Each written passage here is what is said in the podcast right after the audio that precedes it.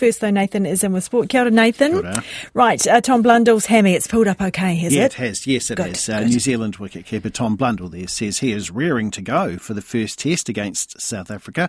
Blundell has been out of action for a month with a hamstring injury, but he's confident that he'll play the first test, which starts at Mount Maunganui on Sunday. Having missed out on the business end of the Super Smash, the 33 year old says it's been a frustrating period on the sidelines. From what I understand, what I've been told, tendons um, take a little bit longer than um, normal hamstrings. So, you know, it's been a while. It's been, you know, I sort of gutted I miss um, the Super Smash, but, um, you know, I'm just happy to be back playing. I've done a lot of work in the last couple of weeks, and it's, um, I think I'll be um, good to go.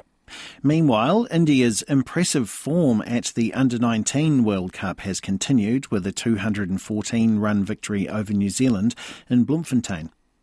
The Breakers continue to back import guard Parker Jackson Cartwright to execute game winning plays despite his latest misstep.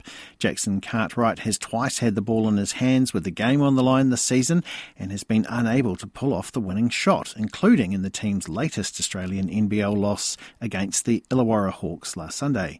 The Breakers now sit just outside of the playoffs and will need to win five of their next six games to make it into postseason play for your teammates and your coaches to have faith in you in those moments means something. I'm an experienced player. I've been playing a long time, and I just got to be better, and I will be better.